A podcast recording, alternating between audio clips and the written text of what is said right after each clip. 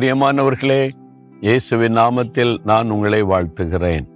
ஆண்டவர் இயேசு கிறிஸ்து இன்றைக்கும் உங்களுக்கு அற்புதமான ஒரு வார்த்தையை சொல்ல விரும்புகிறார். என்ன தெரியுமா? நீங்க விசுவாசத்தோடு சொல்லணும். நிறைய சமயங்களில் நமக்குள்ள பயம் வருது கலக்கம் வருது சோர்ந்து போகிறோம். அதுக்கு காரணம் என்னன்னா நம்முடைய அவிசுவாசம். இந்த அவிசுவாசமான ஒரு காரியம்தான் நம்முடைய வாழ்க்கையில நிறைய பாதிப்பை உண்டாக்குகிறது. நம்ம விசுவாசத்துல உறுதியா இருந்தா எந்த போராட்டத்தையும் நம்ம ஜெயித்து முன்னேறி போக முடியும். அதுல விசுவாசமாய் சொல்ல வேண்டிய ஒரு வார்த்தை பாருங்க. எபிரேயர் பதிமூன்றாம் அதிகாரம் ஆறாம் வசனத்துல கத்தர் எனக்கு சகாயர் நான் பயப்படேன். ஒரு பக்தர் சொல்றாரு கத்தர் எனக்கு சகாயர் அதனால நான் பயப்பட மாட்டேன். பயப்படுற மாதிரி சூழ்நிலை வரும். நெருக்கங்கள் வரும் உபத்திரம் வரும். தேவைகள் வரும். ஆனா நான் பயப்பட மாட்டேன். ஏன்னா கத்தர் எனக்கு சகாயர் எனக்கு உதவி செய்கிறவர். இதை நீங்க விசுவாசத்தோட அறிக்கையிட்டீங்கன்னா அற்புதம் நடப்பதை நீங்க பார்ப்பீங்க.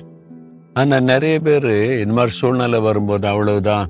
எனக்கு யார் இருக்கா? நான் செத்து போனா நல்லது மறிச்சு போனா நல்லதுன்னு அவிசுவாசமான வார்த்தைகளை பேசி பேசி பேசி வாழ்க்கையில ஏமாற்றங்கள் தோல்விகளை சந்திக்கிறதை பார்க்கிறோம். நீங்க என்ன சொல்லணும்? கத்தர் எனக்கு சகாயர். நான் பயப்பட மாட்டேன். உங்களை பார்த்த சொல்றார் என் மகனே மகளே நீ விசுவாசத்தோட இந்த வார்த்தையை நீ உனக்கு சொந்தமாக்கி கொண்டியன்னா பயம்லாம் ஓடி மறைஞ்சிரும். ஆமா உங்களுக்குள்ள இருக்கிற பயம் கலக்கெல்லாம் ஓடி மறைஞ்சிரும். உதவி உங்களை தேடி வரும். என் ஆண்டவர் நீங்க சொல்லுகிற விசுவாச வார்த்தையை கனப்படுத்துவார். ஆண்டவரே நீங்க எனக்கு சகாயரா இருக்கிறீங்க. அதனால நான் இந்த சூழ்நிலை கண்டு பயப்பட மாட்டேன். நான் உண்மை விசுவாசிக்கிறேன்னு சொல்லி பாருங்க. தேவன் அந்த விசுவாசத்தை கனப்படுத்துவார். அன்னாள் தனக்கு குழந்தை இல்லைன்னு நின்ற அவமானத்தினால துக்கமுகமாவே இருந்தாள் அழுது கொண்டே இருந்தாள்.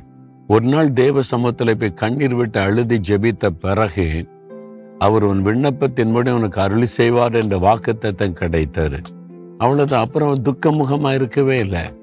எல்லாரும் கேட்டிருப்பாங்க அண்ணால இப்ப நீ அழுகிறதே இல்லை துக்கமா இருக்கிறது இல்லை. எப்போ பார்த்தாலும் எனக்கு மட்டும் ஏன் இப்படி ஆண்டவர் என்ன மட்டும் ஏன் இப்படி வச்சிருக்கிறாரு? நிந்த அவமானம் எனக்கு மட்டும் ஒண்ணுமே செய்ய மாட்டேங்கிற. எப்பவும் இப்படியே பேசிக்கிட்டு இருப்பேன். இப்ப சந்தோஷமா இருக்கிற மகிழ்ச்சியா இருக்கிற என்ன காரணம்?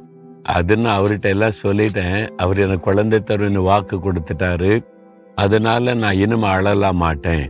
அந்த விசுவாச வார்த்தை அந்த விசுவாசத்தை தன்னுடைய வாழ்க்கையில கிரியலை வெளிப்படுத்தினதுனால அந்த அற்புதம் நடைபெற்றது. அதே மாதிரி நீங்களும் நான் பயப்பட மாட்டேன். கத்தர் எனக்கு சகாயர் என்ன வேணாலும் நடக்கட்டும். என்ன வேணாலும் எனக்கு விரோதமா எழும்பட்டும். நான் பயப்பட மாட்டேன். எனக்கு கத்தர் இருக்கிறார். அவர் பார்த்துக்கொள்ள சொல்லி பாருங்க. தேவன் உங்களுக்காக வைராக்கியம் கொள்ளுவார். இன்னைக்கு சொல்றீங்களா? தைரியமா சொல்லுங்க. கத்தர் எனக்கு சகாயார் நான் பயப்படேன். மனுஷன் எனக்கு என்ன செய்ய முடியும்? கத்தர் எனக்கு சகாயராய் இருந்து என்னை நடத்துகிறதற்காய் ஸ்தோத்திரம் ஸ்தோத்திரம் ஸ்தோத்திரம்.